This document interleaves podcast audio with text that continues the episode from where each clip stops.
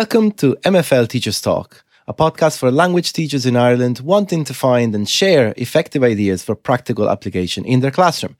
My name is Salvo Cacciato, and I am an education officer with Post Primary Languages Ireland.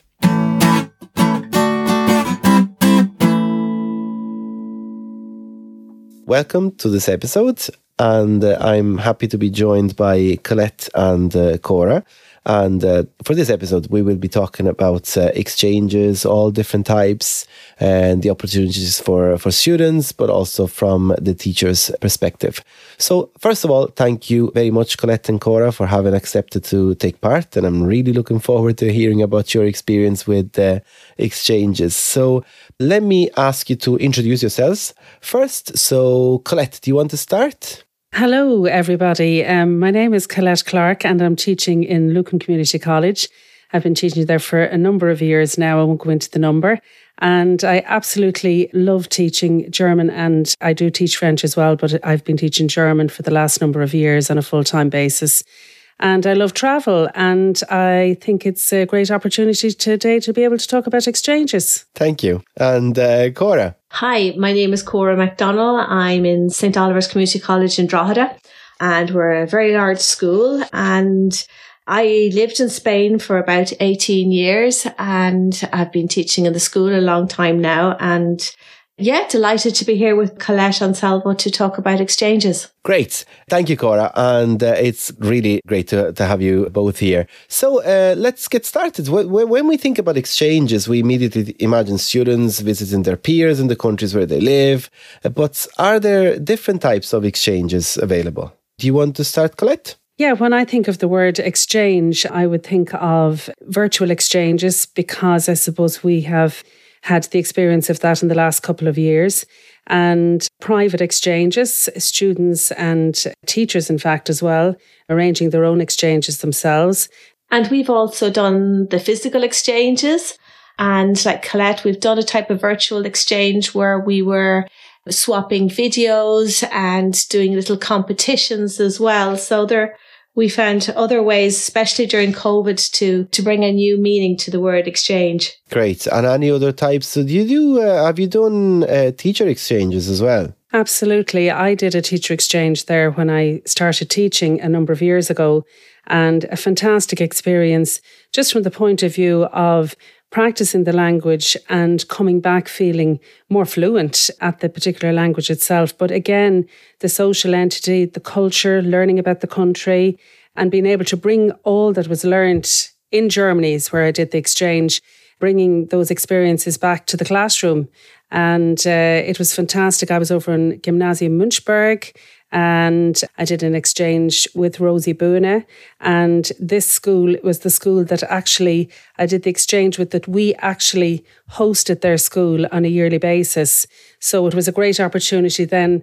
Not only did the students get the opportunity to get involved in exchanges, but the two of the teachers, Rosie and myself, got the opportunity. So it was wonderful. That does sound uh, beautiful. And uh, so the list is obviously varied, and I suppose each will have its own merits. And uh, but maybe one type can also work as preparation towards another another kind. What are the benefits that exchanges bring for students, regardless, let's say, of, of what kind of exchange? Cora, do you want to start? Yeah, absolutely. Well, first of all, I mean, students are putting their learning into practice. They're exposed to the authentic language. Quite often the language that they pick up in the first few days of the exchanges are not taught in the classroom, but they'll know those, those words. And then they're aware of the cultural differences. There's a natural curiosity to learn more about the country they're visiting. And then this um, prompts a natural form of communication with, with their partner, with the family so that they can be understood, but also their personality comes out and the people who are chatty just can't keep it in and they're dying to talk and, and, and communicate with everybody. Yes, uh, that's right, Cora. And you know, experience in life in the actual country that you're you're learning the language and speaking the language is, is absolutely amazing. And um, of course, making new friends, developing social skills, and of course being independent not only independent learners but becoming independent in yourself and fending for yourself and being able to make decisions without a parent, for example, or a member of the family guiding you along, that you're standing on your own two feet and um, just becoming more mature. Mm. And I suppose what is fantastic is being ambassadors for their families and for their schools and then coming back full of joy and full of enthusiasm and wanting to express what they have learned and experienced. So, a wonderful experience for all involved. And I suppose, just in relation to when we have done our exchanges, when we would be over in Gymnasium Münchberg and at the farewell party, you know, we'd be tidying up and, and the parents would be saying, Oh my God, these Irish students are fantastic. We'd love to keep them. And then, of course, the same at the farewell party here in Ireland, when the German students would be going back, the Irish parents would be saying, Oh my God, we want to keep these students. They're absolutely marvellous. So, on both sides, same experience is happening, but in each individual country. So marvellous. Yeah. And Colette, we would have found that when they come back after being in the country, they're so, so more enthusiastic about learning it takes on a whole new different meaning for them and it, it ignites a passion in them. Uh, they want to excel. And then of course, from a school perspective, it really is good for the, for the school profile in general and the, the activities that a school can offer students coming in. Absolutely. And I suppose the realization that this is real life, you know, that you are going to another country and, you know, it's family, you're staying in the family and uh, you're seeing things, oh my God, that's the same, a little bit similar to home, but there are differences, but still similarities in relation to family life. But also, I suppose, coming out of comfort zones and, um, you know, maybe nervous about going out, but when coming back feeling so proud that I have done this and, uh, you know, it's, it's fantastic. So the benefits are obvious. And uh, are there any reservations, though, that teachers may legitimately have? Are there any challenges that they may face? Because it does sound like a bit of extra work from the teacher's perspective. Look, at let's face it, Salvo. Anything that's worth doing does take a little bit of hard work, you know? So obviously there is hard work involved, but like everything in life, what you put into it, you get out of it. So, yes, there is a lot of preparation and attention to detail, making sure that everything, you know, is organized before you embark on this, this wonderful opportunity. Also, you know, I suppose getting students on board. If you don't have your students to, to participate in this, then you don't have an exchange. Or if you don't have your parents involved, you don't have an exchange. So I suppose it's getting the parental consent, getting the parents backing you up as well, and the students wanting to get involved. And um, yeah, there are rules and regulations which have to be followed. And um, I suppose in the in most recent years, I suppose years ago when we did begin our exchange 32 years ago, Garda vetting wasn't a thing that was, you know, even mentioned. It was all goodwill and hospitality. It, there's still hospitality, don't get me wrong, but just, I suppose, legalities and you know, with the Garda vetting does um, mean that we, we, we make sure that things run smoothly and that people are vetted, you know. Mm-hmm. And Colette, I'd add, add to that, you know, the financials around organising the exchange. You have to work within your budget. You have to make your budget as accessible to as many people as possible. And then, you know, from the time you start your planning to the actual execution, a number of months pass and things go up and prices change. And, you know, you have to be flexible and imaginative and creative around all of these, these issues because, you know, that's part of managing the project. Absolutely. And I suppose it's commitment on both sides, really, isn't it, Cora? Totally. And we would have found that through our partners as well. We talk about, you know, the activities. What are we going to do? How are we going to spend our money? There's a lot of, you know, collaboration because it's only successful as the commitment on both sides. It's not a solo run. Absolutely. And um, I suppose one of the main secrets as well would be matching the students. I know when we get our information from Germany, we get our students in Ireland plus the students in Germany to fill in a particular form, you know, what their likes are, what they don't like, their family details, as much detail as possible. And I just say to them, please don't tell lies on this particular form, you know, just fill it in from the heart what you like. If you're interested in ballet, we'll match you up with someone who's interested in ballet. If you're interested in rock and roll, we'll do our best to match. So it, it's a lot of detail, what their food eh, interests are, do they like cooking, whatever it is. So all of this is really, really important. And that's the secret And it does take time. You don't just match these up in an hour. You match them up and you come back the next day, you look again, oh, I'm going to tweak that a little bit. It takes a, week or so before you then decide, okay, these people go with this. And, and I have to say, I'm delighted that we do the matching in Ireland here for our exchange, which which works out really well. And of course, we we chat to Germany and we link in. And are you happy with that? And as I say, a two way process, two way communication, and it always works out well. And um, yeah, the preparation is key. Yeah, that's one of the things that we would spend a lot of time on is matching the students up. And, you know, they laugh at us when we want to know so much detail, but like somebody comes and says, I'm in the scouts. We actually find somebody on the other side who is in scouts. And, you know, you get to the end of the list and you have made all the, the matches and, you know, you feel so delighted that you think that it's all going to work. And then you get to the last child and says they don't like dogs. And it's like, oh no. So, so then you have to go back and uh, you're, you're sending a message to the parents. This happened to me last year. I sent a message to the parents and like, yeah, this student doesn't like dogs. Like, how big is your dog? And I got a picture of a dog that was about the size of a sofa. It was like a donkey. So like that didn't work. So then you're back to the drawing board and you do every one of them again and you're moving them around. But it's so worth it because really it's the bedrock of your success. Absolutely. Totally agree. And you mentioned as well, in terms of budgeting, are there any funding opportunities, Cora, that, uh, that are available to teachers? Yes, well, we got the first round of funding from PPLI, which is the funding administered on behalf of the Department of Education. So that went a long way to supporting us for three years. And then the balance was um, funded by the parents. But um, I know, Colette, you've used other sources of funding, haven't you? Yeah, when we initially started our exchange in 1991, oh my God, that sounds a long time ago. but when we initially did start the exchange, we did. We went to local businesses and companies and we did a lot of fundraising to get it off the ground.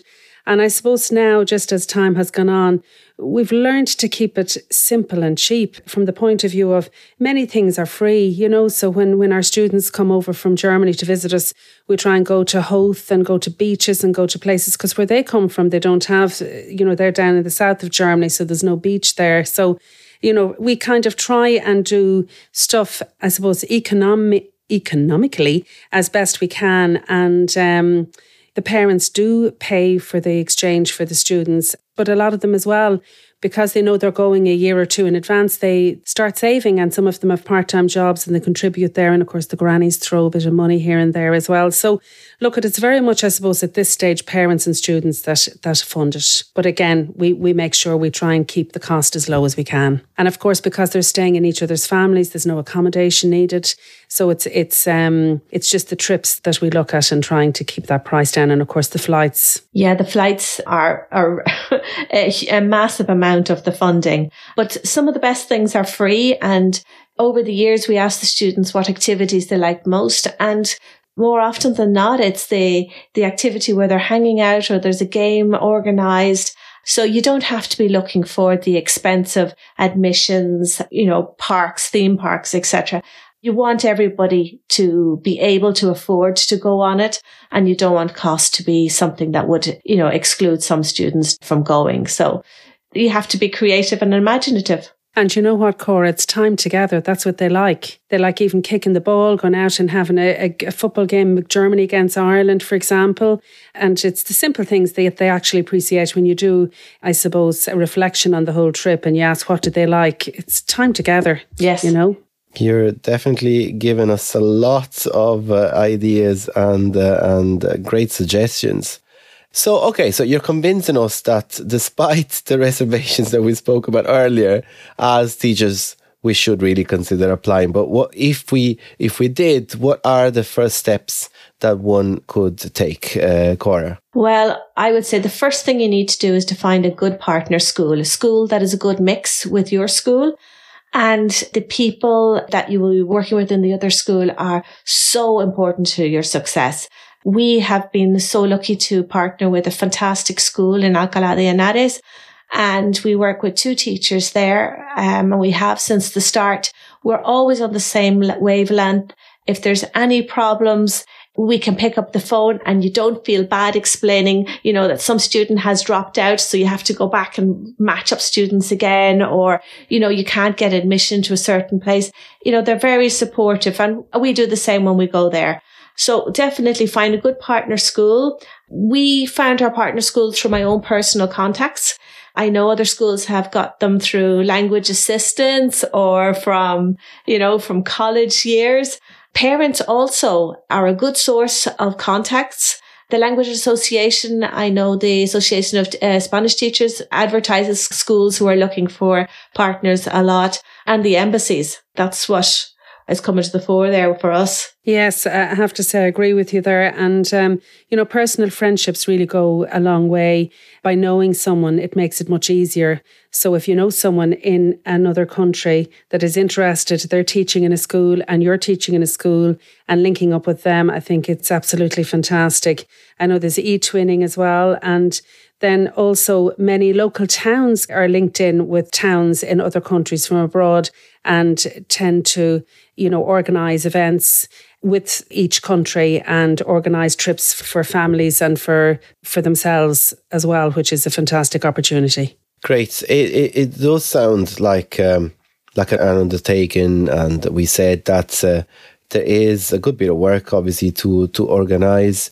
Is it fair to say that it is up to one person alone to do all the work, Colette? No, you can't, eh, you know, do this on your own. Um, of course, you do need to have a strong person who's going to push it and, um, you know, coordinate the whole event. So you need someone to make sure things run smoothly. But you have to have a team behind you. Like everything else, you can't work in isolation. And um, because we're in a school, I mean, a school is a community. And um, it's a fantastic, again, opportunity for teachers to work together and parents as well to be involved you know, planning across different subjects. And I know when we do our exchange, um, for example, when we host in September, we have our teachers all involved. We have the art teacher comes on board and she does a class for the students. We have our geography teacher, history teacher, they're telling about Ireland. We have the music. Oh my God, uh, Molly Malone has sang so many times and many other beautiful Irish tunes. And uh, the list goes on. The home economics teacher, I have to say it, it is fantastic. And then, of course, we have management who support us 100%. Because if you don't have your management supporting this, then you, do, you, you can't run it. So, and again, I said the parents, um, you need them on board as well. So it's it's a whole group of people working together yes, one person at the head making sure that that everything runs smoothly, but you cannot do this in isolation. No. You're dead right. You have to have somebody who is going to be the coordinator of it, but you also need a team behind you. You need somebody to help with organizing the flights, and others with the documentation, another with the communication with parents. And then you have the different skill sets that you have in the school. As you say, you have your Irish teachers, your home economics, your teachers, your history teacher. And we also uh, rope in parents. We have had great support from the parents who have volunteers to teach Taekwondo this year. Another year it was Irish dancing and it's a free event, which you greatly appreciate. It's the, the students, their, their son or daughter is delighted that their parents are involved and it just creates good vibes and it helps share the load around, around more people. Have you had uh, something uh, similar, maybe other things that you can share, Colette? Yeah, no, we would have had the same. We would have had a very much uh, parent involvement. An Irish traditional group would have come into the school and uh, performed for the students, but also then got them involved in playing instruments. I know we, we would do the, the Irish dancing night and we would have the parents involved and invited into that. So, again, a community that it's not just the students involved, but also the parents involved in what's going on. You would have also had um, the town hall, both in Drogheda and in Spain, invited us in, um, and they had a short reception for us, which was very, very uh, appreciated. And then we would have had been invited by the TDs to the Dáil. So you do, you do pull in a lot of local contacts and help and everybody is really enthusiastic about getting involved, which is really, really nice. And I know when we're over in Gymnasium Münchberg, the Burgermeister the Lord Mayor, like every time we're over there, there'd always be a day put in the programme where we would visit the town hall and there'd be reception and uh, goodies given to the students, some speeches. Of course, you'd have to have your little speech prepared and you're welcomed. And then there's an article put in the paper, and God, you feel like a superstar. So it is, it's fantastic. I'm just going to pick up on a word that uh, uh, Cora said earlier. You mentioned that ignites something, that it, it ignites the passion in the students. But it sounds, by the way you're describing it, that it ignites something, some sense of pride maybe in, in your identity, in your culture. It sounds like it's like almost like a spark. It is totally Salvo.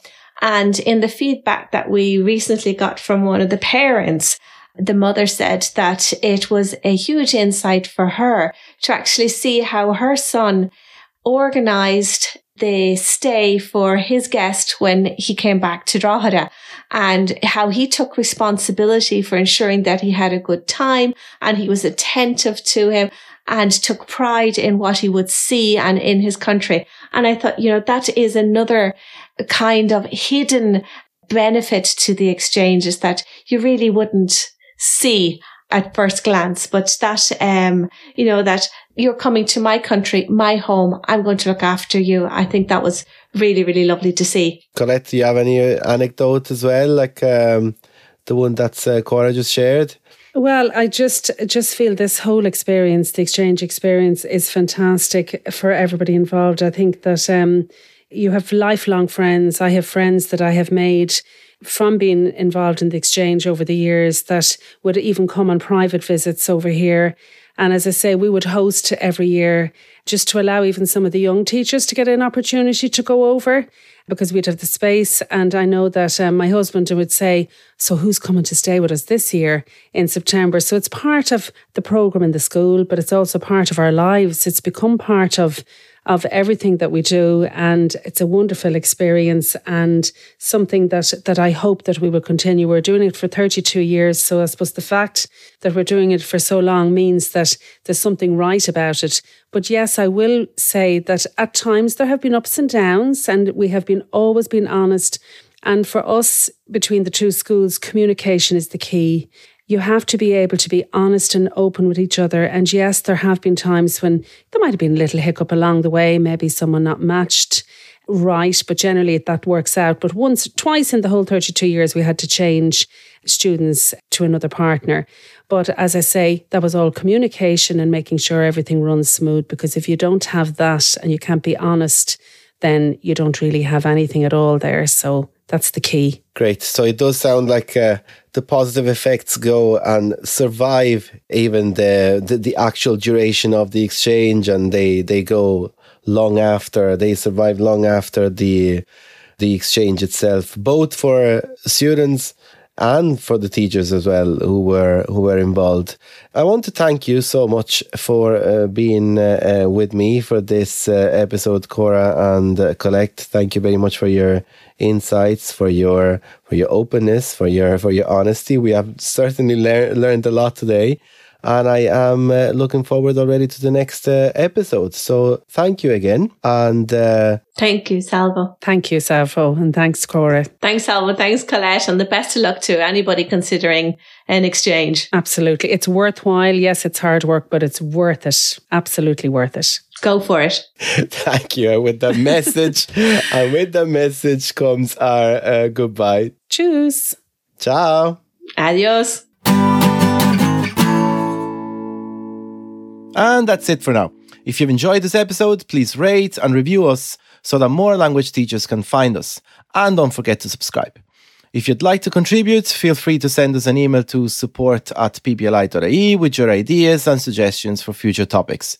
For more information and access to all the episodes, go to our website at ppli.ie and you'll find the podcast page in the teaching and learning section.